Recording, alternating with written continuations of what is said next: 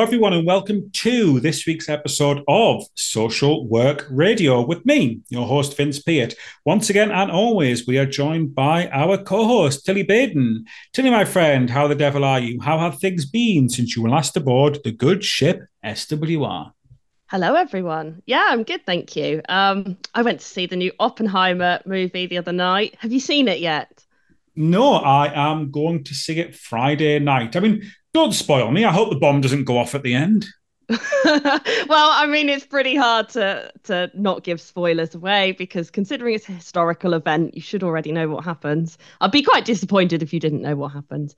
But um, oh, it's so good. It's long. It's like over three hours, but it is worth it. I just was it that or Barbie because that's kind no, of the um, debate, debate at the moment, hasn't it? Yeah, I'm seeing Barbie tomorrow night.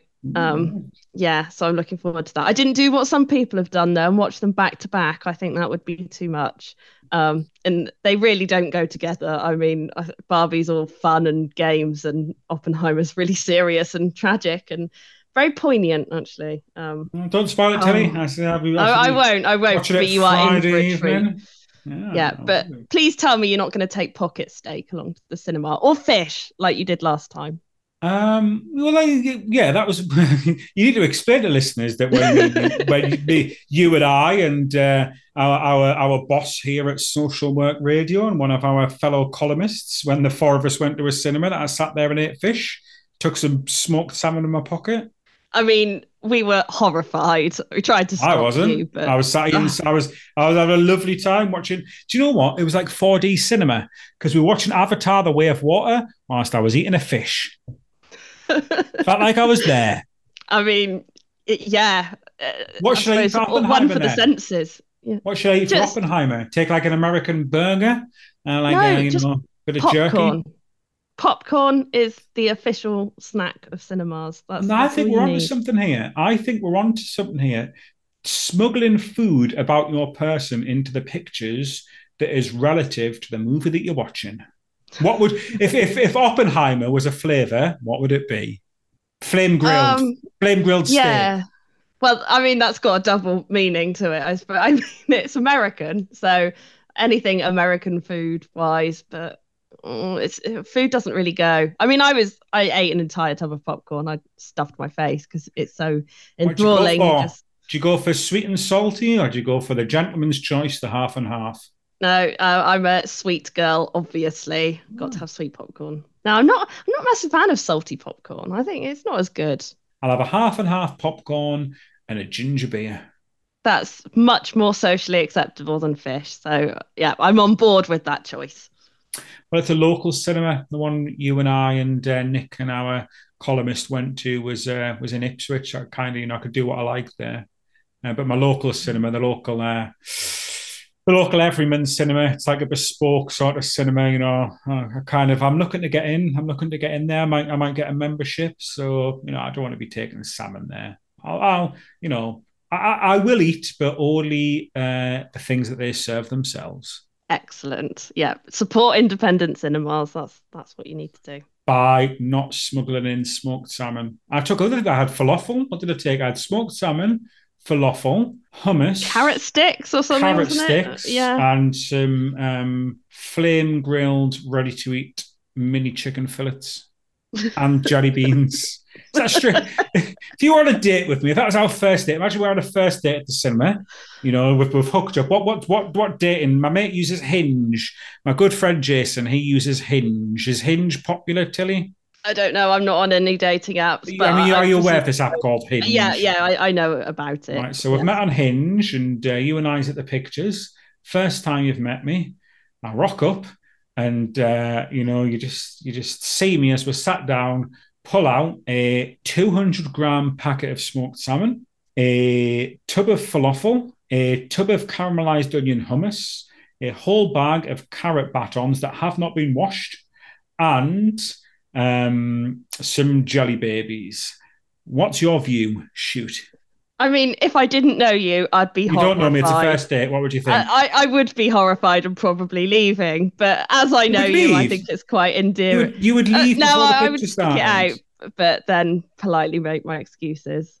I, I would like that. Or ghost you. Maybe I'll ghost you afterwards. If I was a lady at the pictures, I would like that because you know it would tell me she is she eats well, she's thrifty, and she is forward thinking. And if she started to offer me, if if if I was at the picture and a lady offered me uh, a finger of carrot to dip in her hummus, I'd say I'll have that. I, I, I, like you even more now. Uh, that'd be that'd be uh, that would seal the deal for me. If I was offered a carrot finger in the pictures, I'd be hers for life. I mean, that could have a double meaning as well. I think we've gone on to different. I don't know. No, it doesn't. I don't know why you always do this. You always make because, it bad. Yeah, but you start it because you know exactly what you're doing. Uh, you, yeah, I did not. You were the one. you were the one who raised me, taking fish into the pictures. I simply sat what I would do, and I've asked the question of you: uh, What would you think if a man like me did that? And you've said it wouldn't be good. And I said, I think the opposite. I would fall and I'd be love at first sight, love at first finger. Oh no! Oh no! That that sounds really, really wrong. It doesn't. Okay. It's a carrot. It's a carrot. Love at first baton. Look, carrot finger, carrot baton. It's a carrot. It's an unwashed carrot in the dark of the movies. I mean, because I know you, it's so endearing that you do this. Although, yeah, um, we're I'm not making it up. You've seen me. You've seen how I, I know. I know. This is what That's I do. Listeners, he he's a hundred percent serious. That's the thing. Um, people might think you're putting this on as a bit of an act, but why? Yeah, it's just it's it's sensible. It's sensible. It's, it's cheaper. It's healthier. It's more nutritious. And I have I can take whatever I like. If I smuggle goods about my person into the pictures, I can eat whatever I like. And it is not illegal, it's not frowned upon, and there's no rules in place to stop it. I used to hide it about my body, but I, I just do it brazenly now. I walk in there with my Sainsbury's bag and look the usher in the eye and think, well, you're not, you're not going to stop me. I know you're going to, going to stop me. I'm going to go in there and I'm going to be dipping my hummus come the end of the trailers. Okay. On that note, um, should we get on with the podcast before you say something even more dirty? I am. you, oh, right. Anyway, listeners, on this week's show, um, I was going to be how to be more respectful social worker, but we should change that to how to be a more respectful podcast co-host. But we won't. We won't. Oh, once, oh. once again, I'll take it on the chin. Um, on this week's show, listeners, we are going to be talking about how to be a more respectful social worker. Well, Tilly, well, well, well. I don't know if you know this, and I'm pretty sure if you, you couldn't have predicted that a man like me would do this, but over the weekend, I've said something and it's caused a bit of controversy. What do you think about that? Oh, if it's the first time that there's something like this has ever happened, I'm completely shocked. How could you ever do this? How could I ever rattle someone's cage? Oh dear. Yeah, you've you've caused a stir again, but I'm I'm intrigued. I really like this article. So come on then, let's let's talk about it. Yes, listeners. So um every Friday, I uh, I do a supervision column. I draw upon my decade-long experience as a social worker, guardian, manager, senior social worker, independent social worker, writer, published author, podcast co-host, content editor, an all-round slick guy. And what I do is I offer people advice. So, um, generally speaking, every other single time people have offered me advice, Terry, I've given them advice and I've given them it genuinely. But I got a question and It was taken from our social work uh, social work world group that you and I both moderate. And as you know, you know, we, we pull questions from what people post on there, or sometimes it's people writing, sometimes people tweet, sometimes people ring up the phone and ask me a question, and you know, I'll anonymously respond to it on the website in order that everybody can hopefully learn. This is the first time ever where I felt like I was almost telling off one of our readers, Tilly. Have you read it? I have read it, and you were. I mean, it's it's giving that teacher naughty schoolgirl vibe. It's yeah. It, it, did. So essentially, listeners, if you haven't read this, hop over to mysocialworknews.com. You, you probably have read it, given it's had about 10,000 reads of it, because it, you know, it, it went viral in terms of how viral things can get in the world of social work news and associated articles. So um, my headline was, I don't often say this, but I think you're coming across as a very rude social worker. And essentially the vibe of it was, is this isn't a real name, but um, Amy Lee, which is an anonymized name, um, left a message and said, uh, What are people's takes on dogs? I'm not scared of dogs and quite like them. I think it's so rude just to let your dog jump all over a visitor.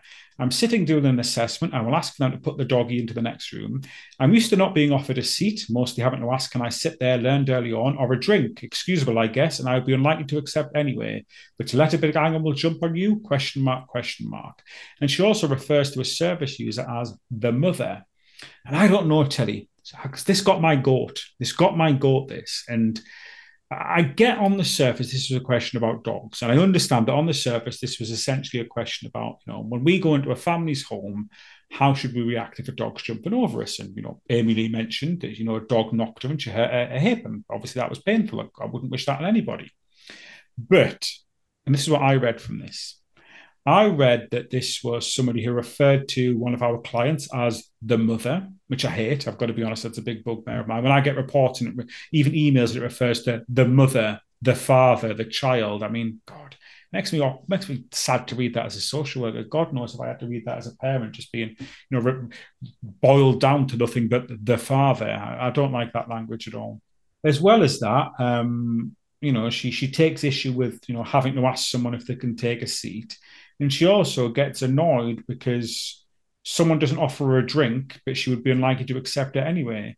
So I um I I wrote a forthright response, Tilly, and essentially I my argument was, look, people have got a right to the human to people have got a right to private and family life under Article 8 of the Human Rights Acts.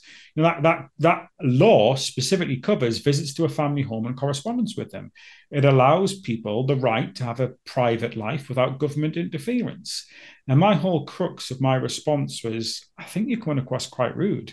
You know, if you can't respect that that's the dog's home, if you think that you're going to walk into a home and give off an attitude where you end up referring to the people you support and simply as the mother or the father, if you are going to go into a family home and be annoyed that you have to ask someone if you can take a seat, and if you are also going to be annoyed that you're not offered a drink whilst also having the vibe that you wouldn't accept it anyway, I I just think when you put those four things together, Tilly, for me, that was a bit of a rude vibe. What do you think? Yeah, I'm with you. It gives. Oh, thank God for that. Oh, I was scared there. no, I agree. Don't, don't, don't make me cry. Oh. I mean, you did, you were a little blunt, but I, I would expect nothing less from you. Um, you say it as it is, and I, I, but I think it's an important thing to say. We are incredibly privileged to go into people's homes and go into their environments. It's, it's just common courtesy to think that you're the guest in their home, and actually they live their lives as they choose, and you're going in to just do a job um, that they probably, if I mean, if you're working in child protection, that they might not even want you there.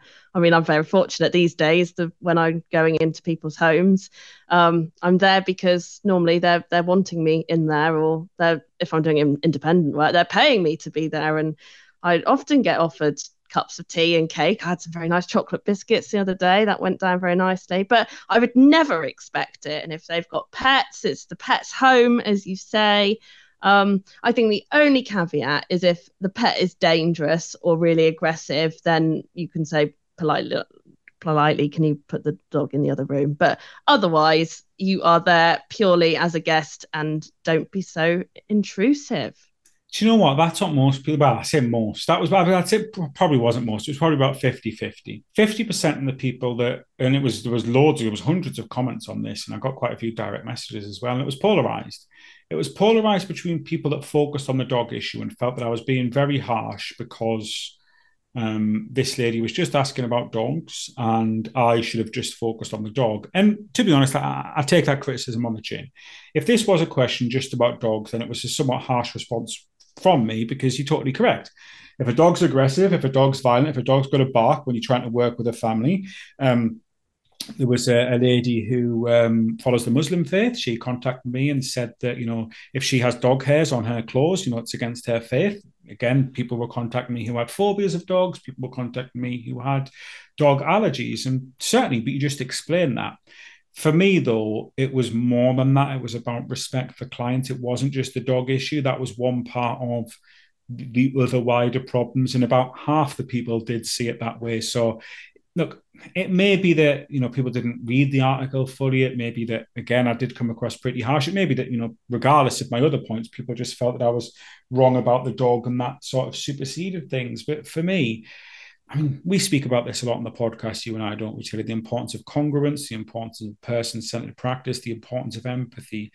And when I was reading that question, when I was responding to it, I had one thought in my mind, which would be, how would I feel about that if that was my home and a social worker, someone that had a significant level of power over me, potentially the power to suggest to the court and you know to, to, suggest that managers whether my children are in my care or not and significantly alter the shape of mine and my children's lives i i would be horrified if somebody was holding those views about me. I really would yeah it's so disrespectful isn't it? And and to be offered a, a drink or a seat or something it just it it's that expectation. And mm. people come from different backgrounds and cultures and you, you shouldn't go in and expect that. You should go in and be prepared to go to their level whatever their, their level is. It's it just it made me feel very uncomfortable um that social workers views. Tell you what i love tilly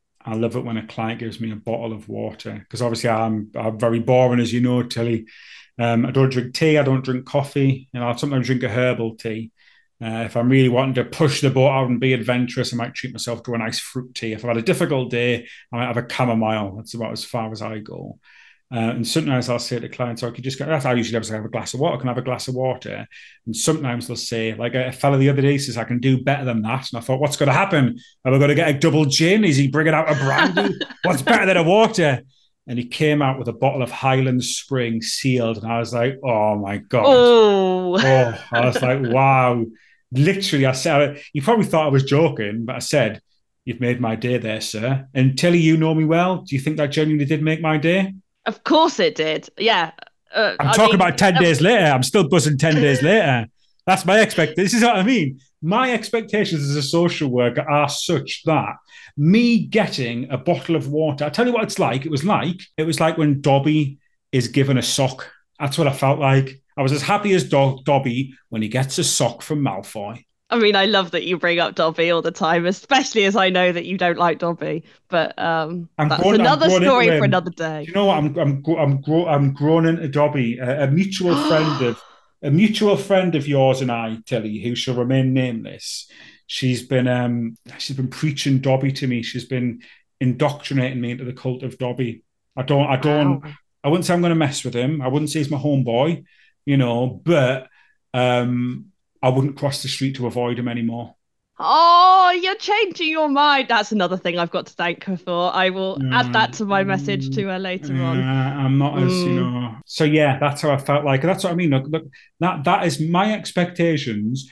Look, if I can see a client, I'm happy. If I can literally, as long if if if I knock on a client's door and I get in, everything else from there is a bonus because that for me, we we lose this in social work. We lose this in social work. It's such a fundamental thing. You know, I don't know about you, Tilly, but I get awkward when people come around my house. When like someone has to come around to fit a new telephone wire or check the gas or something. Like a, when builders are in the house, I hate it. I have to leave. When you know the cleaners come around or something, I've got to get out. And like it, it is never lost on me the power that we have to go into somebody's personal home. And, you know, occasionally I have to go through cupboards. I have to look into beds. I have to look in, you know, look in pantries. I have to take pictures of people's home if I'm doing a home conditions assessment.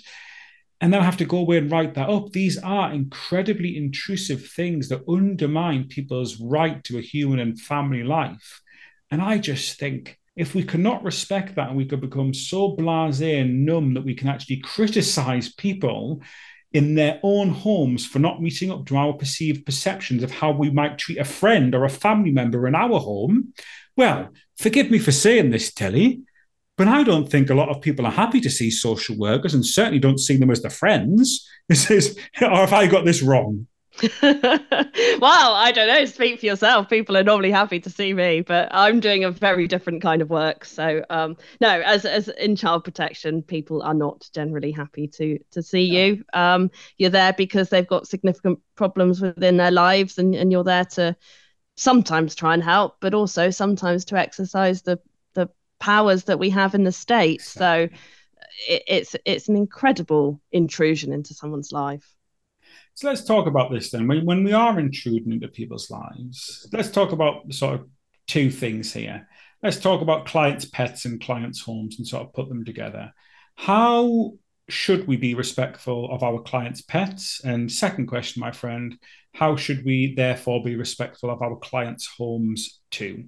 I mean, well, you know me, Vince. I'm an absolute animal lover, so I'm always very excited to see whatever pets people have. Unless they're reptiles, I'm I'm a little bit well, I'm frightened of snakes, but um, as long as they're in their cage, I'll be like, oh, that's a nice snake, and and leave it like that. But no, I I want to ask people about their pets. I want to know their names. I want to say hello if the pet's okay with that. Um, and it's it's a really great icebreaker actually because it it puts you onto that person's level and shows that you have a genuine interest in something that's very important to them. I mean, pets are a family, so it's it's another family member. You wouldn't go in and treat the child with contempt. So why would you go in and treat the pet with contempt? It's just something that you've got to be okay with. And and social workers with pets are so popular. Um, with just most homes that you go in, most people have pets these days. So it's it's something that all social workers are going to have to become familiar and comfortable with. Exactly, exactly. And, and you know, I always think we've got to tread lightly in people's homes. You know, you you've got to get used to it. Um, I was in a home not that long ago. There were that many pets. I, I said to the lady, I feel like I should be paying an entrance fee. It's like a zoo. And it, it, it, you know, you say stuff like that, but you know, you you don't you say it like a, a nice, like jovial manner, and it breaks the ice. It immediately mm. breaks the ice. If you can find you, you know, let's go back to basics of person-centered practice Carl Rogers, when he originated person centered practice in the 50s and 60s, he spoke about language being a bridge between two people. And our behavior and actions are a bridge between two people. And you have to connect with the people you support in social work because what do we know about social work? We know that internal motivation lasts, external motivation doesn't. Foundation of our practice is empathy and congruence and person centered skills and approaches. You have to build a bridge with people. And obviously, you've got pets, Tilly, and you've had horses and dogs all your life. Come on, let's be honest here. We know that pets have a sixth sense. We know that pets can sense when people aren't good for you. Oh yes. I mean, it's game over. If if I've got a friend that comes round and the dog doesn't like them, then it is really game over. I mean, it's they tell you everything that you want to know about someone. And dogs can sense. So if you enter a home and you're reluctant, obviously a dog's going to bark at me anyway. But if I go in, I put my hand down, you stroke it, you make an effort, gets you off on the good foot immediately. And it's basically, I'll, I'll, I'll say the single thing, and I'll kind of wrap up my views in it the attitude that our clients should shape their lives to us is totally the wrong way to approach social work. We have to shape our lives to the people we are supporting. Whenever I'm working with a family, I don't say, right, these are the dates I can do. You've got to fit around me. I say, how do you, what are your working pattern? What are your commitments? When do you have contact with your children? When do you see children? When's family time? What are your commitments? You tell me the days you're free, and I'll do my best to fit around you. Can't always happen. Sometimes I say, look, I'll do my best, but there might be one or two days if I could ask you to rearrange things we have to tread lightly in people's life. We have to leave as little trace as we can as possible in their family homes because that's what we would expect, would we not, Tilly? Is that not a basic ethos of treating others as you would wish to be treated yourself? Yeah, you've got it exactly right there. Treating others as you wish to be treated is the foundation of what our practice is on. On that note, do you think I would like to have been called rude? I mean, I'm sure you've been called rude many times before. I have. I've, um, called, I've been called worse by you tonight before we started recording this, Tilly. So, yes, I definitely have been.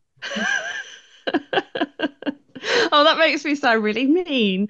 Um, I'm not that mean to you. You're you're uh, equally mean to me. It, it's no, just I'm not, I'm not. I'm not mean to you. Anyway, so yeah, no, uh, maybe I sh- maybe I was a bit too harsh. Apologies, Amy Lee. You know, I, I, I do not backtrack on my views, but I could have perhaps uh, explained them in a more gentle way. That's me all over, isn't it, Tilly? Going the right way about things, but a bit too blunt. Yeah, hammer and nut come to mind. correct, correct. Hammer and nut, carrot and falafel. Right. So I, uh, do you know what? I, I, sort of reflect on that. I thought, do you know what? I am going to try and go about this in a in, in a better way. So um, every week, or sometimes more than once a week, but at least once a week, I'll, I'll write or curate an article for mysocialworknews.com called Social Work Skills. And I thought this week I will write one called How to Be a More Respectful Social Worker. So, Tilly, I'm going to uh, step you through my three step process to being a, a more respectful social worker. Are you ready to? Uh, are you ready to be enlightened? Of course I am. Come on then, let's go. So, I thought I'd break this down to three different areas. So we'll talk these through one by one. The three areas that I thought were very important um, to consider are empathy, congruence, and person centered practice. For me, in my practice, those are the three ways that I can best sort of frame my respect in. So, empathy is obviously walking in people's shoes, the ability to understand and share their feelings. So, I put out basically three different ways to show empathy active listening, give you full attention to clients, reflect on their emotions, and validate their feelings without judgment.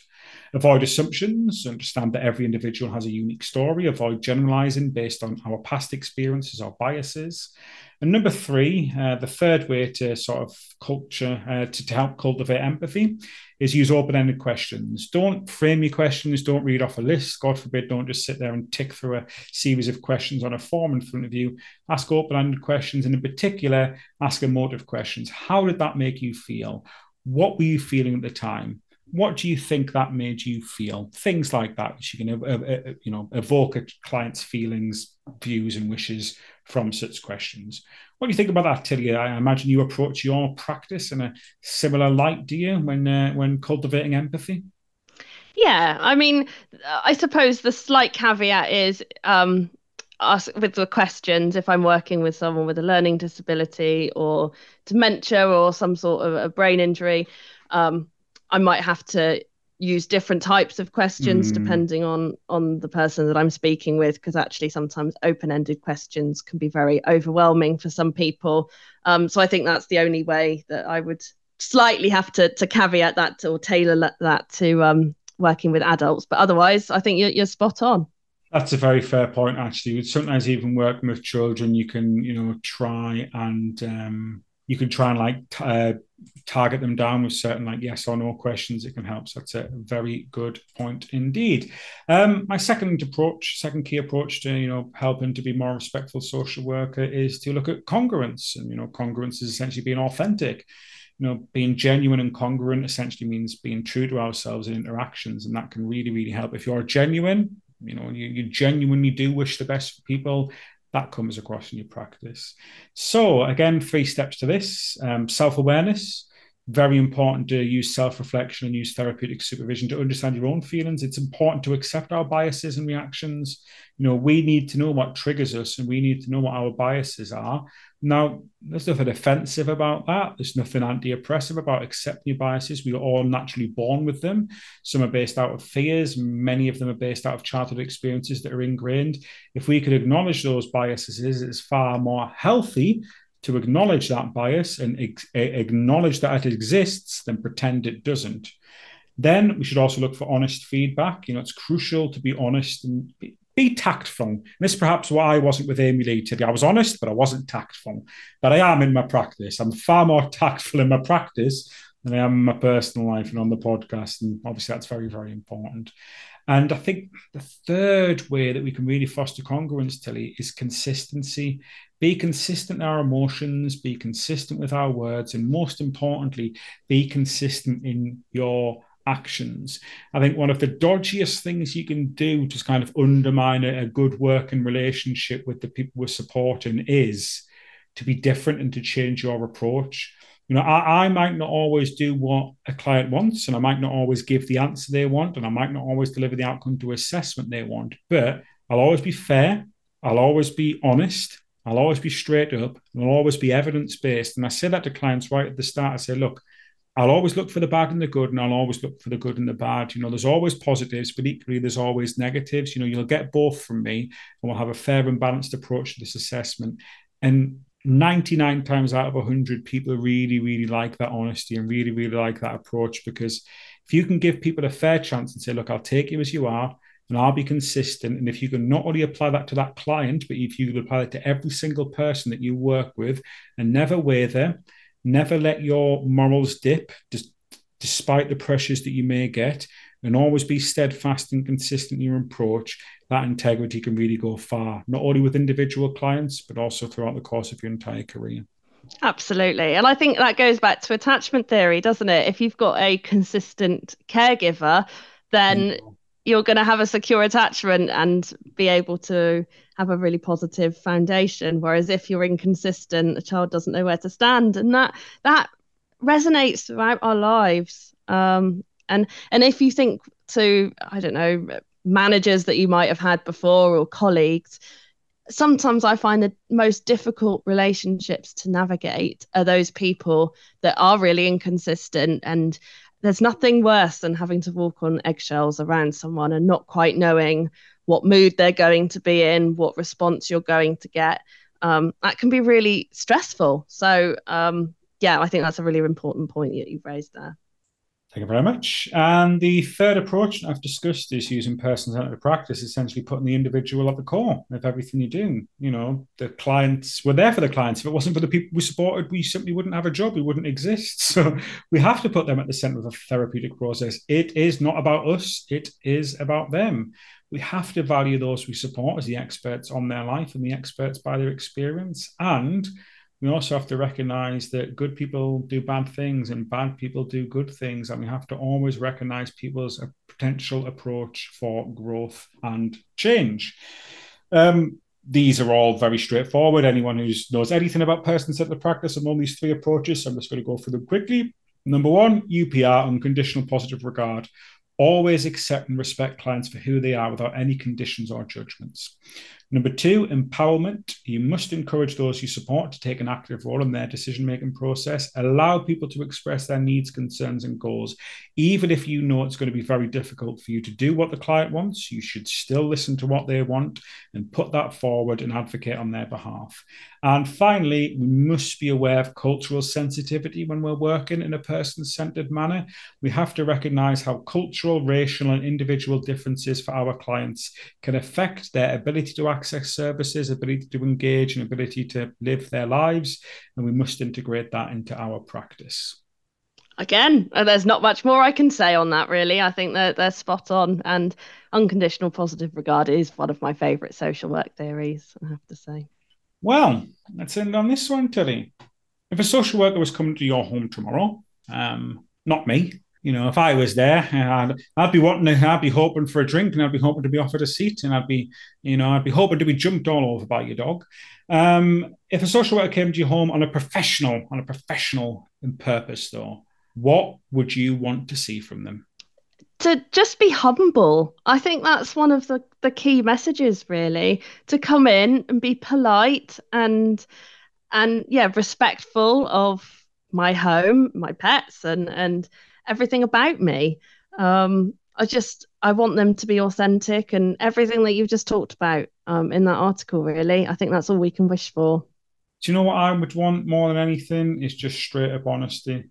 I would just want somebody to be straight up. I, I would like to know exactly what I was facing. One of my biggest bugbears in social work is when a social worker will say one thing to a client and then go away and write up an assessment and write up a report which contains very different things indeed.